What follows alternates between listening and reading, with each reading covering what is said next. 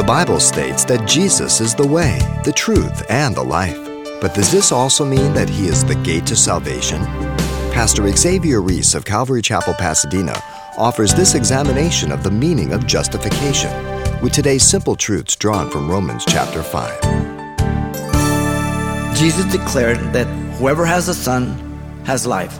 Whoever does not have the Son has not life. And the wrath of God abides in them. What do you do with that? John 3 36. Jesus wouldn't be very popular today. They would say he's intolerant, he's a bigot, he's not open minded, he's full of himself. Notice Paul the Apostle declared that the person responsible for our justification resulting in peace with God the Father. He mentions again Jesus. He's this attorney putting the case from heaven. He wants to make sure we understand exactly what has happened. Through our Lord Jesus Christ, Paul points out that Jesus was a channel who mended our broken relationship with the Father. The word through indicates the means which a sinner comes to that tranquil state in that relationship with the Father now. Jesus often said that the Father sent him to bring us to the Father. These are not my words, these are not my works. These are the Father's who sent me. Jesus said, I'm the Lamb of God, takes away the sins of the world. Or John said that of Jesus in John 129. The Father sent him. We've seen this. Jesus became the propitiation for our sins. He said that in chapter 3, verse 25. 1 John 2 2 says it. 1 John 4 10 says it. The payment for our sins that appeased the wrath of God for me. And so Paul pointed out the new relationship to Jesus being justified. What is it? Look at the word Lord, Kurios, Master. He owns me. He owns you. He calls the shots. Jesus freed us from the slavery of sin and death. Jesus delivered us from the tribulation wrath to come. Look at verse 9, just offhand, right there.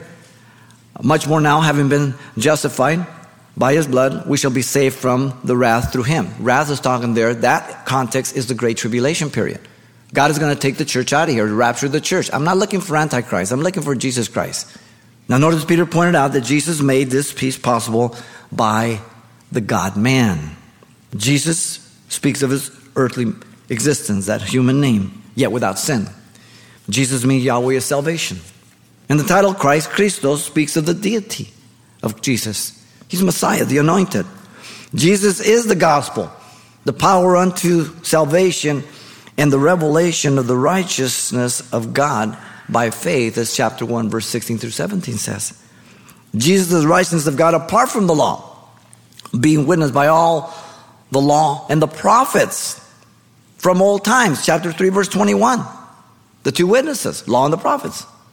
Jesus the Redeemer who justifies every person, Romans 3.24 says, who trusts him.